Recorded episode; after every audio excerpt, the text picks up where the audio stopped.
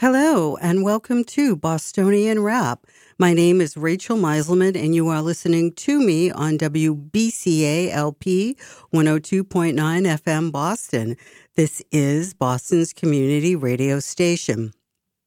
Before we jump into today's show, we're going to go to a quick disclaimer, and then we're going to come back and chat about what's going on in Boston politics. And I got to tell you, uh, none of it is particularly pretty. Uh, there is an inordinate amount of drama. And those who have been listening to me in particular for the last several weeks know that uh, to say that I'm displeased is is a tremendous understatement. But we're going to get into that in just a bit. But first, let's let's go to that quick disclaimer. The following commentary does not necessarily reflect the views of the staff and management of WBCA or Boston Neighborhood Network.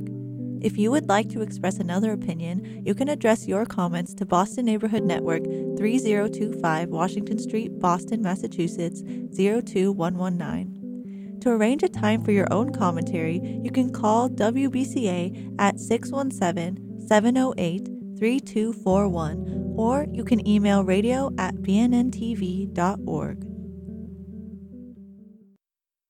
Hello, and welcome back to Bostonian Rap. My name is Rachel Meiselman.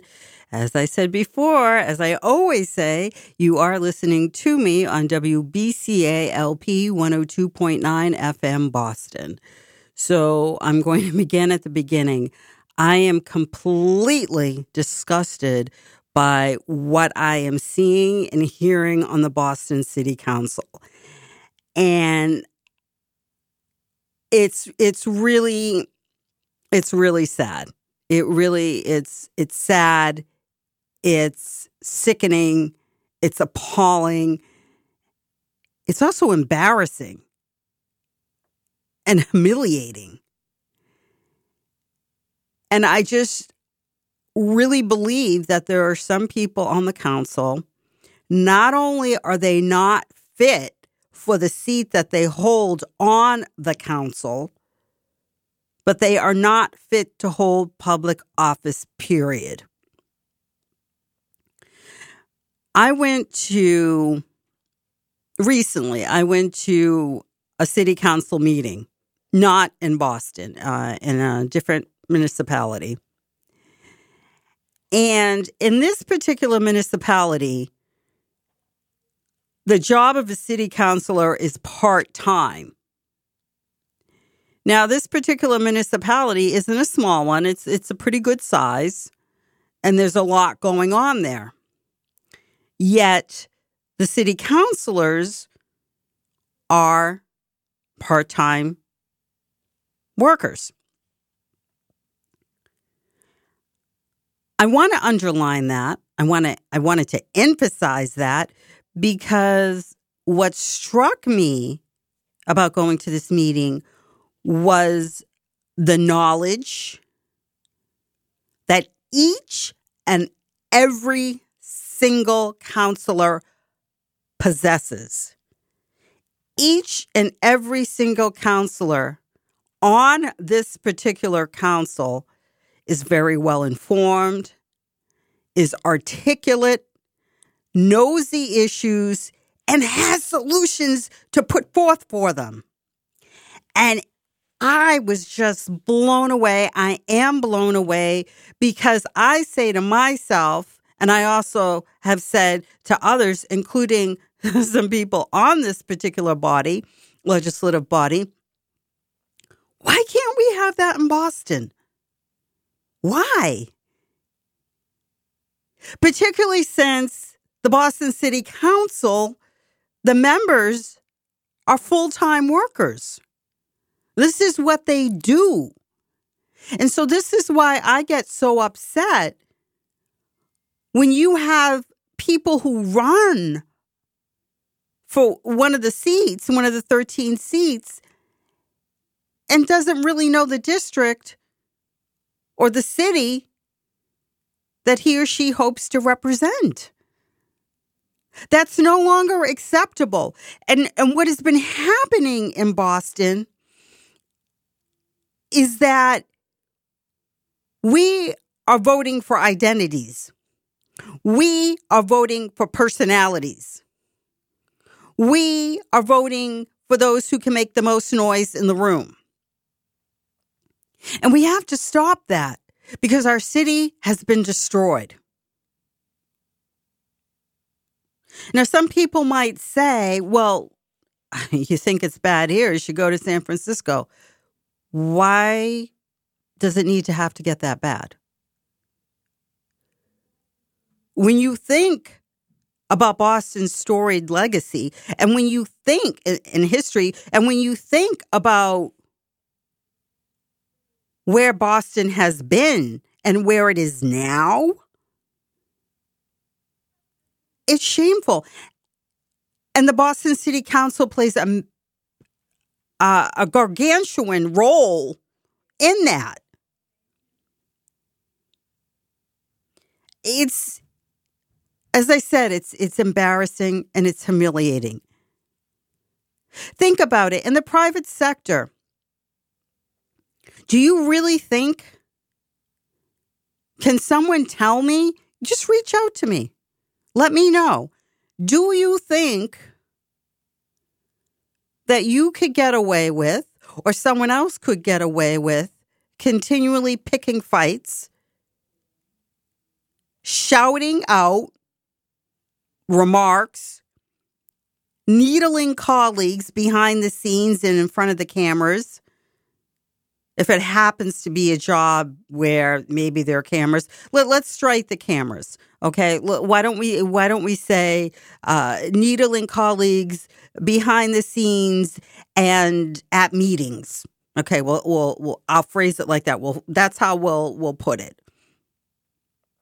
Do you think that that kind of behavior would be accepted in the private sector? Of course not. Now, all right. The, there are going to be some people, and they get away with a tremendous amount. And I'm not. I, I'm. I'm I, I really don't want to use the phrase, but for lack of a better term, corporate America. Uh, you know, corporate America is is not what I would call fair. I wouldn't call the personalities that populated necessarily even particularly affable, right?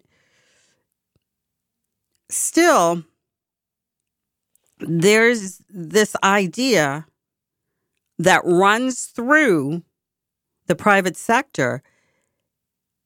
And it's this if you can't cut the mustard, you're out the door. If you're causing problems, you're out the door.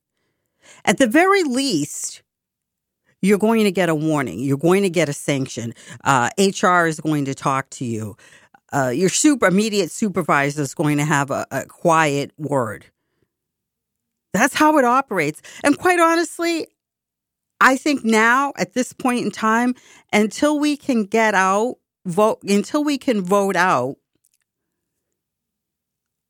the miserable people who quite frankly, are destroying Boston's political scene. I think we need to have some of those same practices for the public sector. I do. Because there's this seems to be this idea that if you are an elected official, you're untouchable. That if you are an elected official, you can say and do as you please as long as during an election year, you shake the right hands, you smile at the right people, and you show up at the right meetings. And I don't have time for that anymore. I don't. I don't understand how we can have a legislative body here in Boston where the members are full time. Once again, I'm going to underline that.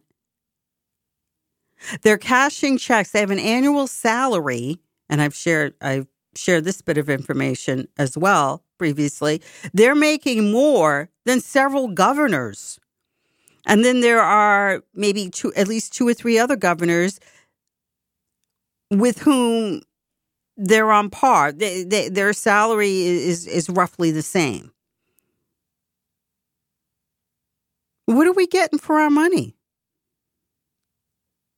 Do you think I want to tune into a meeting or attend a, meeting and and see people yelling at each other? And so recently, I guess there was a meeting, or in the not too distant past, there was a meeting. Well, actually, why don't I, I focus in on, on on one meeting in particular? And it was one that, as as blasé as people have become, and as immune as they have become to really this kind of race to the bottom mentality, people were nonetheless, they were shocked. They were shocked. And so there was this one meeting where Kendra Lara um, was talking about how she was on the receiving end of racist abuse from Boston City Councilor Erin Murphy's sister. Uh, she was talking about how Erin Murphy's sister had organized an online army of trolls, if you will. And I mean, th- this is the the crux of it, and that she was on the receiving end. She was subject to uh, abuse, harassment, uh, and there was and there was definitely a, a, a race a race element. There was racial animus. Tania Fernandes Anderson. So, Kendra Lara, she is the district counselor for the District 6 uh, area in Boston, um, which is West Roxbury and it's Jamaica Plain and it's the back of the hill. Um, that's part of Mission Hill.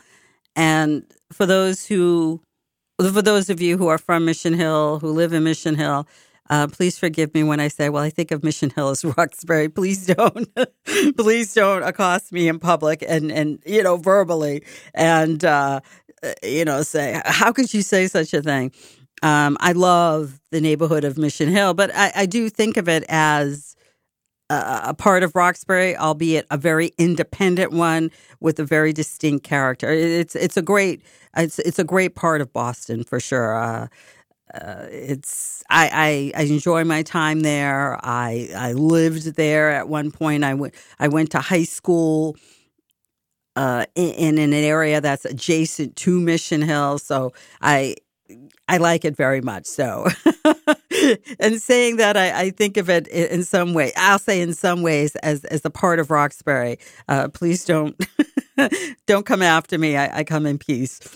Um, but yeah, so uh, Mission Hill, and uh, I have to look at at the map. Maybe part of Roslindale as well. Uh, a bit of that, um, but definitely uh, West Roxbury and JP and uh, and some of Mission Hill. And I just, I listened to that. I was actually there, right? So I was actually there.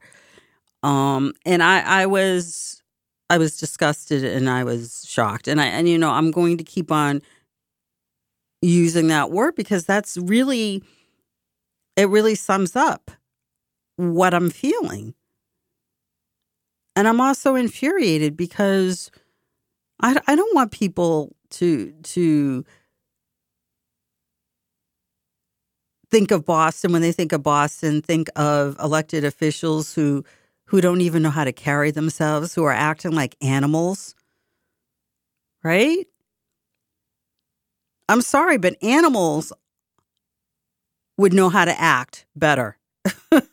it's it's it's just I, I'm sorry that that may sound strong that that may be uh, a shocking statement, but for me, it's not. What's shocking is you have people now who show up for meetings, uh, show up to the Boston City Council meetings, rather, and they heckle. And this behavior is encouraged by the behavior that's modeled by some of the Boston City councilors. If you have Erin Murphy standing up and shouting things out, if you have her releasing statements where she's calling for a colleague to be ousted, and and that's that's just the app that's just that's just the appetizer folks. That's not, we're not even talking about the main course. Eh, that that gives a green light to members of the public to show up and then for their part disrespect the venue to disrespect the Iannella chamber. That it's it's just it's it's unacceptable. But let me continue to to to to recount what happened on that particular day when I was in the Boston City Council meeting. So Kendra Lara, um, you know, she called out uh, the behavior of Erin Murphy's sister, and then and and she and and she also talked about double standards double standards expectations uh, for some in a particular role versus others and and that being race based seen through a lens that zeroes in on race and then Tania Fernandes Anderson not to be outdone slammed the table, swore, and said, you know, essentially, what do I have to do to get respect? Now, I'm going to play devil's advocate. I'm going to play devil's advocate. And I'm going to try to be fair as possible. I am not a fan of Kendra Lara's she has said some things that I find reprehensible. She holds some views that I find despicable. Having said all that, notwithstanding that, I don't think that that's an invitation. That would never in a million years be an, uh, the invitation, uninvitation for me to say something about her ethnic background or her faith it's just it's it's not done. Period. And so any abuse that she is on the receiving end of I regret that. Because if you want to deal with Kendra Lara, if you want to effectively counter Kendra Lara and her ideas and her philosophy, you do it by offering an alternative. You do it by recruiting a candidate, you know, and I'm speaking now uh, to members of the public or about members of the public recruit you know you you want to recruit a candidate. I'm not going to use the imperative. Uh, I, am going to make a statement a declarative statement okay? I'm not urging anyone to do anything. But you you you would want to, or it would make sense to recruit a candidate so that the public, the voting public, not just you, but others, have a choice. You don't counter what you dislike in Kendra Lara, and you don't counter behavior that she engages in that you also may not dislike, uh, may may also not like. You don't counter that by targeting her because of her race, her ethnicity, her faith, whatever, her gender. It's just anything. I just I don't understand why people think that that's acceptable. It's not. And I will be completely honest, at the time, although I was less than enthusiastic, at, this point, I was definitely not uh, a fan of Erin Murphy's either. And uh, I knew, you know, at that point that she wasn't someone I could ever vote for again. Despite that, I did not like what Kendra Lara was saying because I thought, in my mind, that you're there to talk about council matters. You're there to talk about issues in your respective constituencies. And that's where the focus should have been. I think that's where the focus should always be. And I didn't think it was right for her to reference Erin Murphy's sister. So I did make a complaint. I did. And it wasn't about, well, I want Kendra Lara gone. It was along the lines of, this is unacceptable behavior. This is indecorous conduct. We cannot have this. We need a city council that understands what its role is, that understands that being a public servant, you're held to a higher standard and you have to be able to live up to that standard. And if you can't, then you shouldn't be a public servant. Mm, but again, I wasn't calling for her ouster, but I was calling for something to be said and whether it was to Council Lara or whether it was to the council as a whole, but something that just served as more than just a stern reminder of what a city councilor is supposed to be, what the expectations are. I now regret that.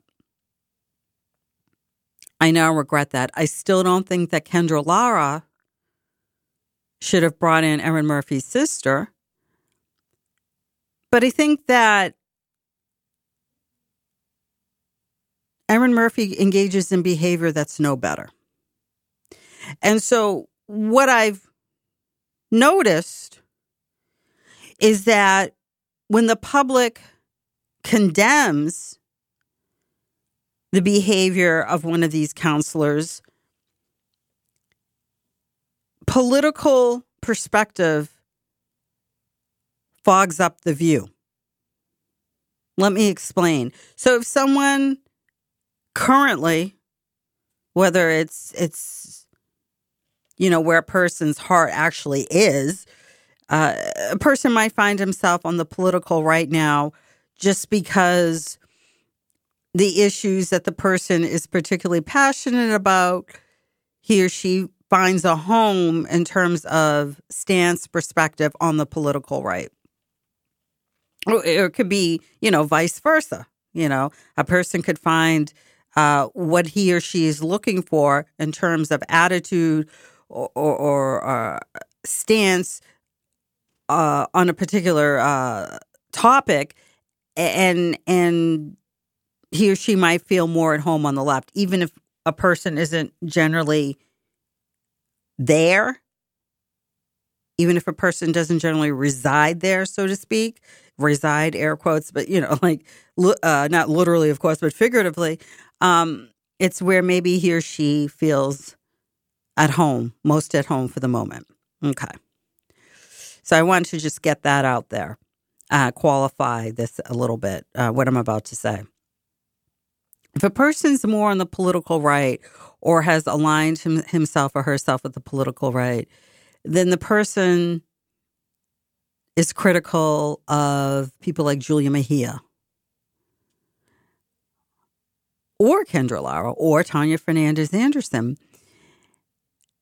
If a person's on the left, the person tends to be critical of Erin Murphy.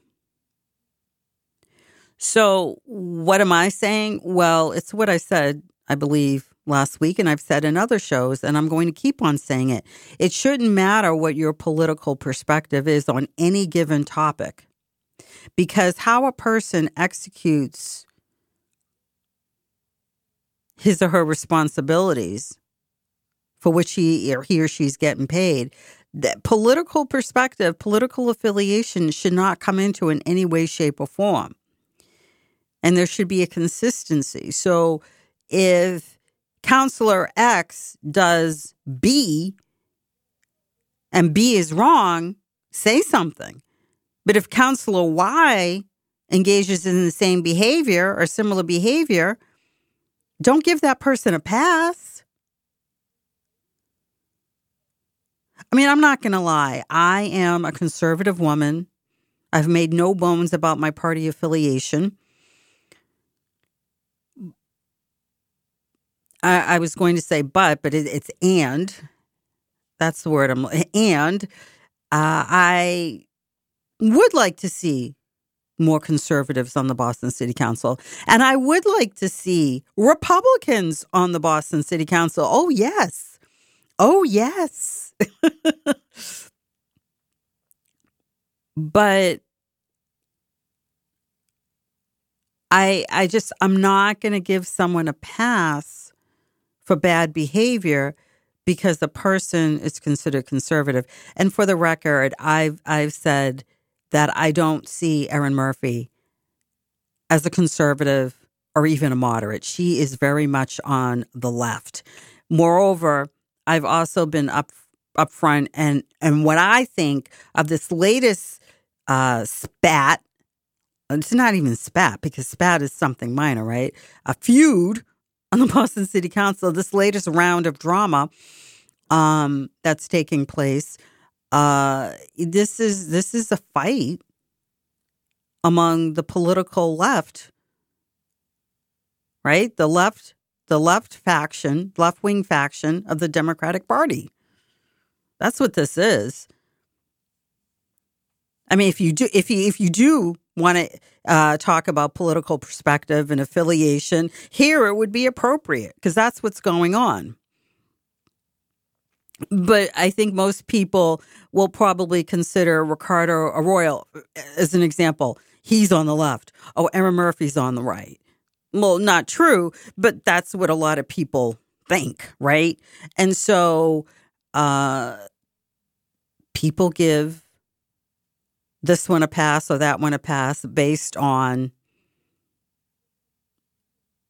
similitudes, right? Based on ideological similarities. And I'm saying, no, we got to stop that. We need the best city council possible.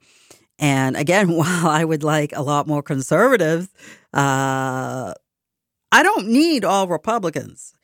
In fact, I don't think that would be a good thing but we do need some Republicans. We do need some true conservatives.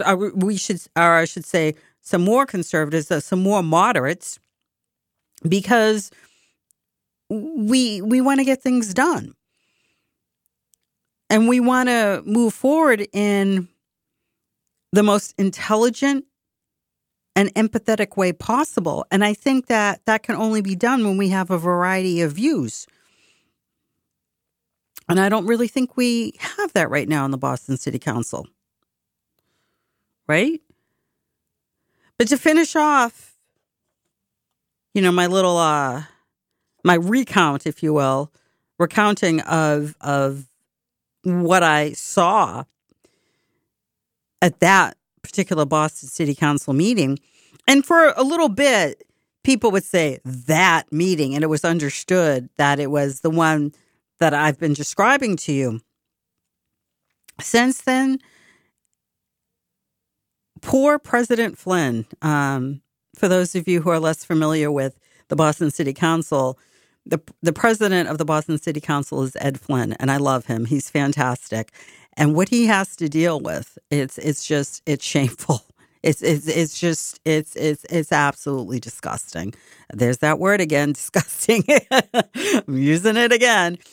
Um, but it's just you know since that that meeting, there have been many that meetings, and it's it's it's always it's not.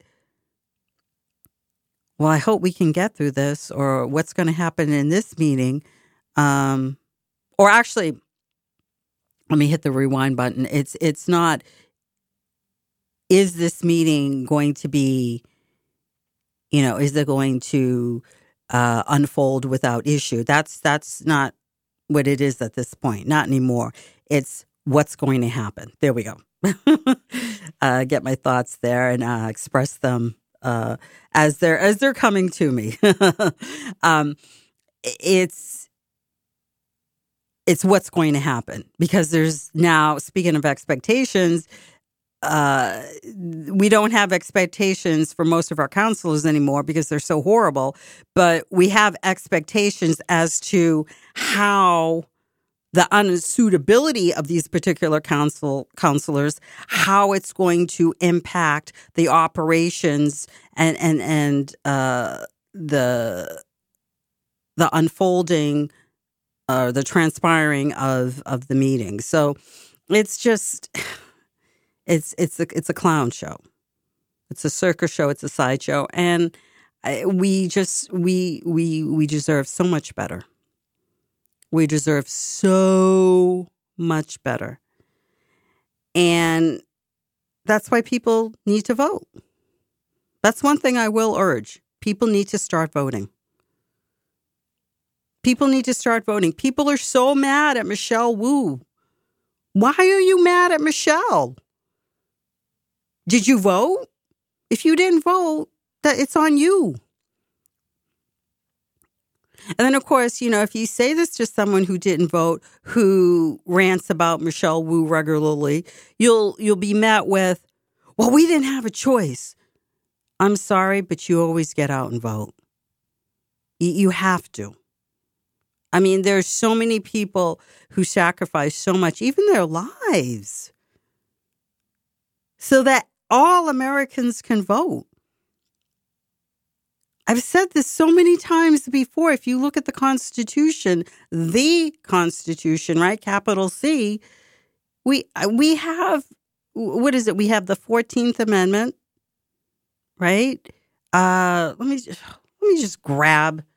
Hold, hold, I'm gonna actually, you know what?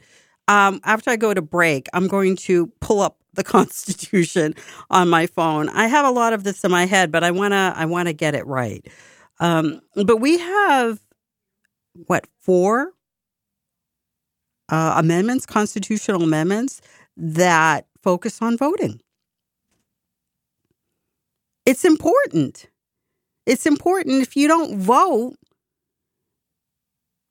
And what I've started to add is if you don't vote informed, well, what the heck do you think you're going to get? If you don't vote at all, I mean, that's just, there are no excuses. But if you vote, but you're not doing so knowledgeably, and then you don't hold the people for whom you voted accountable, or you don't have any expectations for that person, and you don't ask that person any questions, then why did you bother to vote? I, am not saying then that, oh, well, I'd prefer that if a person's not going to go into the voting booth knowledgeable, then the person shouldn't vote at all. I, I don't want to say that, but at the same time, I, I, I would think that being knowledgeable, that's baked in to showing up to vote. You don't just vote willy nilly. I mean, come on. Oh my goodness. Ah. All right, let, let me go to break. We're going to go to a break. Um, we're going to continue to talk about uh, the Boston City Council. Uh, Boston City Council has gone wild. Um, but we're going to talk about uh, a few other things um, because I'm not too thrilled about the activists that we have. Uh, we have uh, activists who are no better than some of these counselors because they're very self serving. They make a lot of noise, uh, but at the end of the day, they don't have anything to show for it. There are no deliverables. And that's what I'm going to increasingly talk about deliverables. Where are the deliverables? And if they're not there, then I don't really want to hear you anymore. But we're going to continue to talk about that and maybe a little bit more. Uh, but first, let's go to a bit of a break. People won't give you the real talk on drugs, but it's time we know the facts. Fentanyl is killing people. It's a powerful opioid, often made illegally and commonly mixed with illicit drugs. It can even be pressed into counterfeit pills that resemble prescription medications. Just 2 milligrams, about the size of a few grains of sand, could potentially be lethal. This isn't an ad to scare you. but it is an ad to make you think twice. Get the facts. Go to realdealonfentanyl.com. This message is brought to you by the Ad Council. If you are struggling to afford internet service for your household, there is a new government program that may be able to help. It's called the Affordable Connectivity Program, and it provides up to a $30 monthly discount to qualifying households. Find more information about the program, including if you qualify and how to enroll at fcc.gov/acp or call toll-free at 877-384-2575. That's 877-384-2575. Here's a fun fact for you. The average chameleon can point their eyes in two different directions. On the other hand, the average human can't. So, unless you're a chameleon, there's absolutely no way you can focus on texting and driving at the same time. So, don't do it. Unless you're a chameleon. Visit StopTextsStopWrecks.org. A message brought to you by the National Highway Traffic Safety Administration, Project Yellow Light, and the Ad Council. Hello and welcome back to Bostonian Rap. My name is Rachel Meiselman. You are listening to me on WBCA LP 102.9 FM Boston. Uh, for the people who listen to Bostonian Rap regularly, I thank you so much. I, I really, truly am grateful. Uh, this is one of my babies, and I've been doing this. Oh my gosh. I think I shared uh, once that I've been doing this for about 15 years. So I, uh, you know, I, I, I in every show, I, I, I try to do more than. Well, I hope I don't rant. I mean, I, I hope I don't do that at all. Um, but in every show, I, I try to introduce a perspective, and I invite people to consider it. Now, someone might walk away and say, "You know what, Rachel." I think that Kendra Lara is a fantastic city councilor.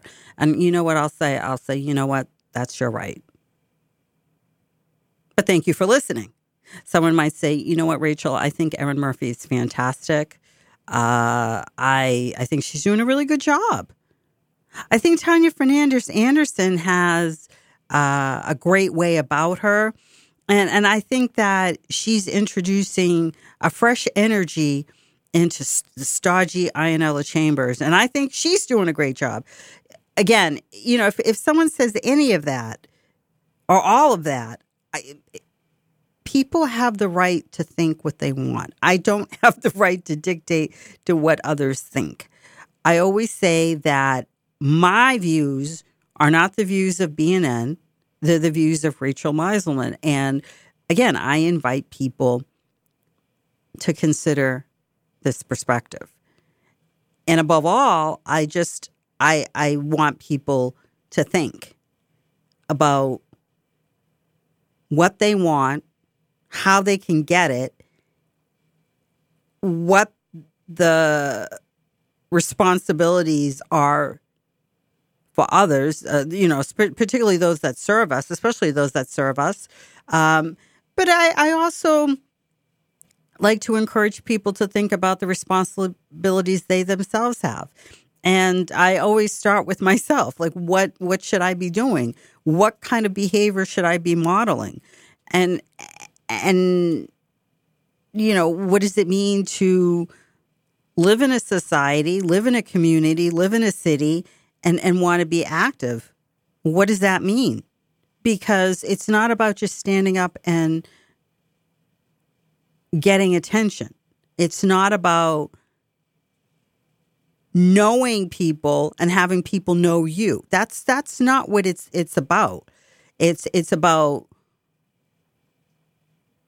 identifying a problem and trying to resolve it. It's about maybe seeing something that's good and making sure that it remains good and and maybe seeing how it can become better. But the idea is is community, the idea is people and it's it's always about trying to make things better. That's the ideal. And the one thing you never want to do is make things worse. Right?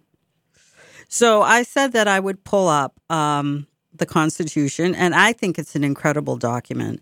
And, and I love people who have literally, like, absolutely no background in law and and they'll they'll try to lecture you on the Constitution.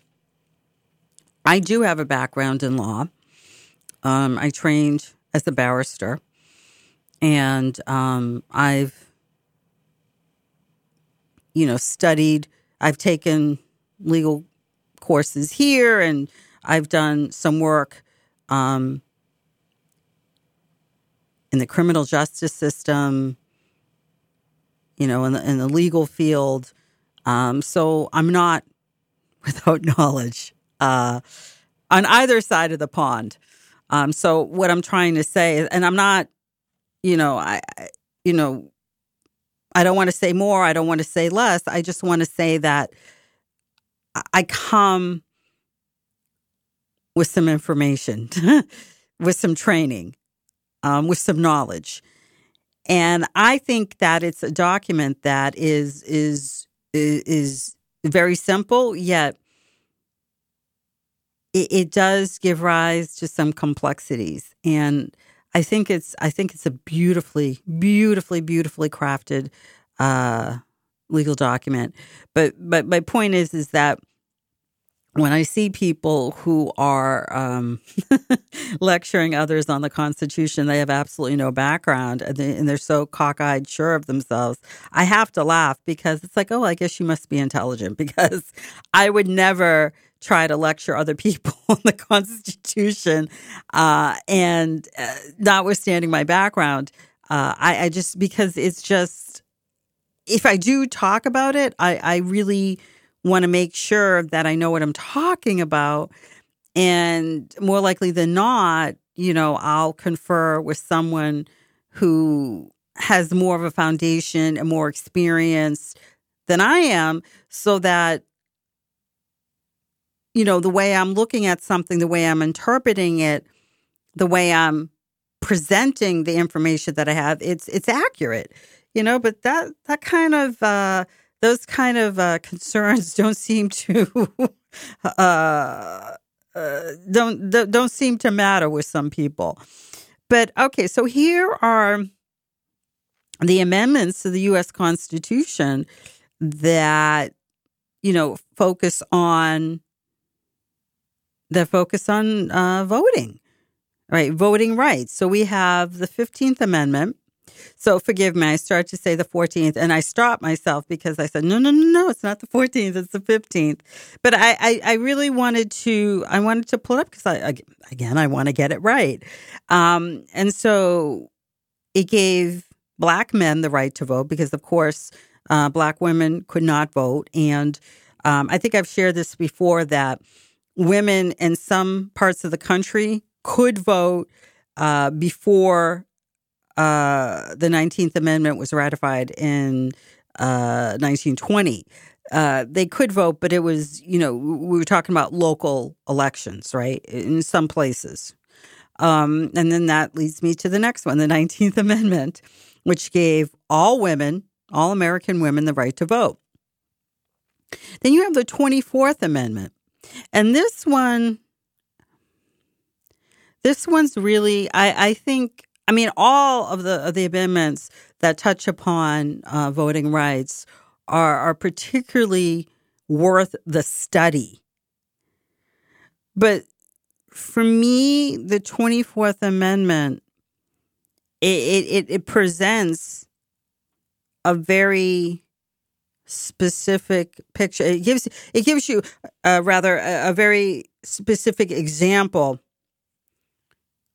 of why people fought so hard and and and just how bad it was. You know, you okay.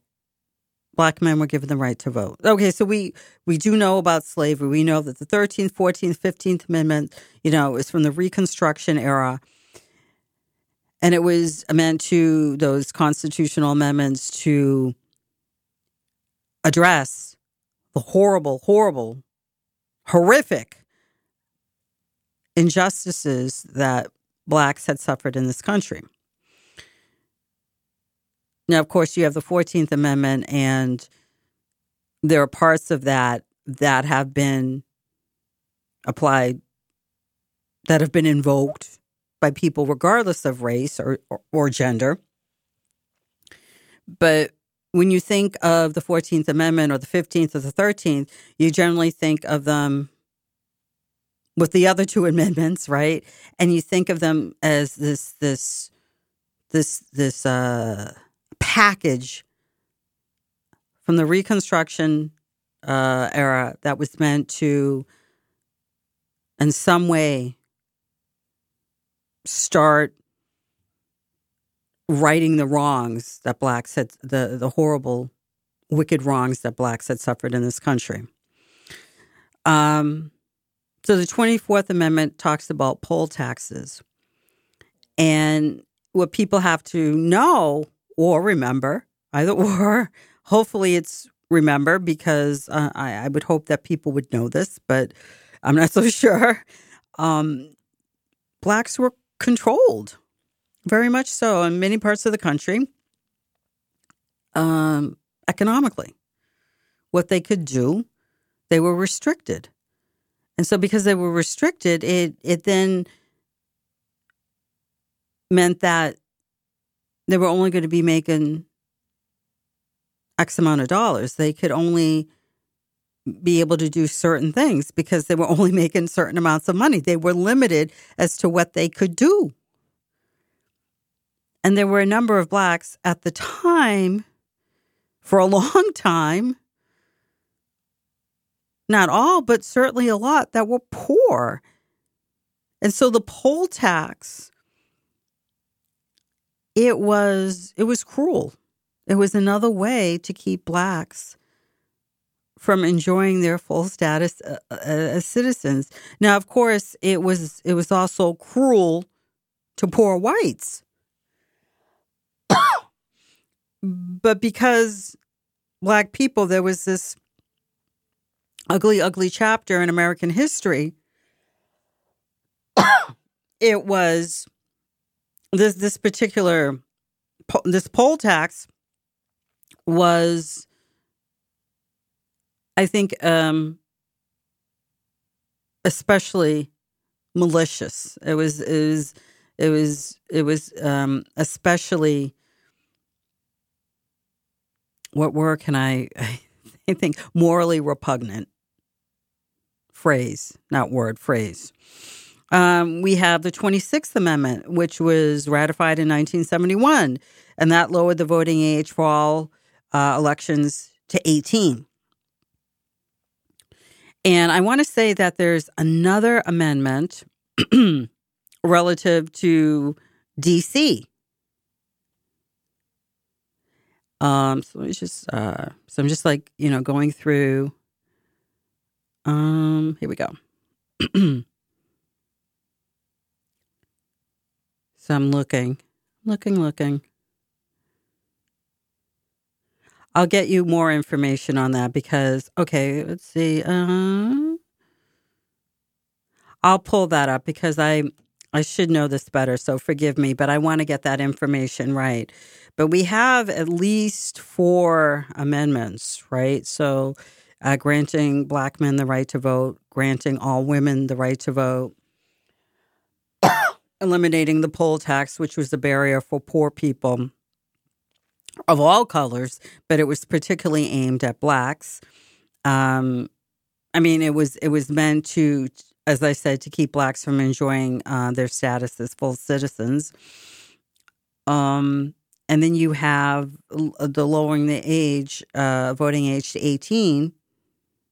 Um, so you had college students then could vote, right? So we have this this history, this multifaceted, this multidimensional history that revolves around voting, and yet people can't do it. There are no excuses. Vote. Vote. And so after lambasting members of the Boston City Council, and I don't care because it's deserved. It's deserved. Our schools, are, I mean, education is the currency. That's Boston's currency. For the Boston Public Schools to be in such horrible shape. It's again, this is another source of tremendous embarrassment. It's humiliating. And it's also it, it, it makes me angry, very angry, even furious because what kind of future are you trying to promise our youth? Now, don't get me wrong, we have some phenomenal educators. We really do. Um, those who teach, those who might work in administration, maybe some who do both in the Boston Public Schools. And I am so unbelievably grateful to them. I see them, I appreciate them. I cannot stress that enough. But the overall system is not working. And for those particular educators, their job that might be trying at times is made that much more challenging. Right? So that's what I want to talk about. I don't want to talk about personal grievances. I don't. I don't want people to feel like they can go to the Iannella chamber where city council meetings are generally held and feel like they can heckle. I want people to walk into the Iannella chamber and say, "Ah, this is this is this is a place. This place is serious. This place is is worthy of my respect." Uh, and I have to act accordingly. I have to dress a certain way. I have to act a certain way. We even have fights breaking out now. That can't continue. And quite frankly, anyone who's involved with encouraging this behavior in any way, shape, or form, that person should be publicly reprimanded. Again, maybe we should have, or, or I think definitely, some of the expectations, um, using that word again, that word's been used a lot in tonight's show, expectations in the private sector, I think there should be there should be some of those same expectations in the public sector. Really. We have a horrible drug problem in, Boston, and and and you know, I said I wanted to say a, a, a few words about um, the activists because I think some of the activists they're just as bad and they're just as useless and they're just as ignorant and they're just as power hungry. They're just as attention seeking. And they're just as insignificant at the end of the day. So you have people who want to talk about drugs. They don't even know what drugs are out there. They don't even know what's going on, but they just talk.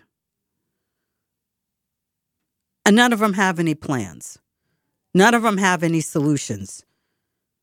This idea of taking photographs and tagging public servants, we're, we're so far beyond that. And a lot of people do it. A lot. I'm not, when I'm saying that, I'm not singling any one person out. You know, we're so far beyond that. We need to get Boston's economy up and running because I do think it took a serious hit that we haven't even begun to recover from uh, a serious hit from the pandemic. I mean, I could go on and on. We just have so many issues. And I'm tired of people who want the spotlight, but they have yet to give anybody a reason as to why they should be there. That's all I have time for today. But I invite you to listen to me next week. I thank you so much for hanging out. My name is Rachel Meiselman, and you've been listening to me on Bostonian Rap. The preceding commentary does not reflect the views of the staff and management of WBCA or the Boston Neighborhood Network. If you would like to express another opinion, you can address your comments to the Boston Neighborhood Network at 3025 Washington Street, Boston, Mass. 02119 Attention WBCA LP 102.9 FM.